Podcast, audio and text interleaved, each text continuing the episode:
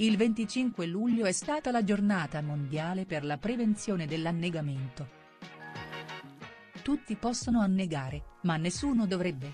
Ecco alcuni modi semplici ed economici per ridurre i rischi di annegamento. Insegna ai tuoi figli a nuotare. Le competenze di base per il nuoto e la sicurezza in acqua riducono il rischio di annegamento. Assicurati che i bambini siano sempre sorvegliati da un adulto quando si trovano vicino all'acqua, vicino a uno stagno, a un fiume, a una spiaggia, a una piscina o a una vasca da bagno. Indossa sempre un giubbotto di salvataggio quando viaggi sull'acqua, indipendentemente dal tuo livello di abilità natatoria. Controlla le condizioni meteorologiche e le attrezzature di sicurezza prima di viaggiare in barca. Se ti è possibile, impara come eseguire il salvataggio e la rianimazione.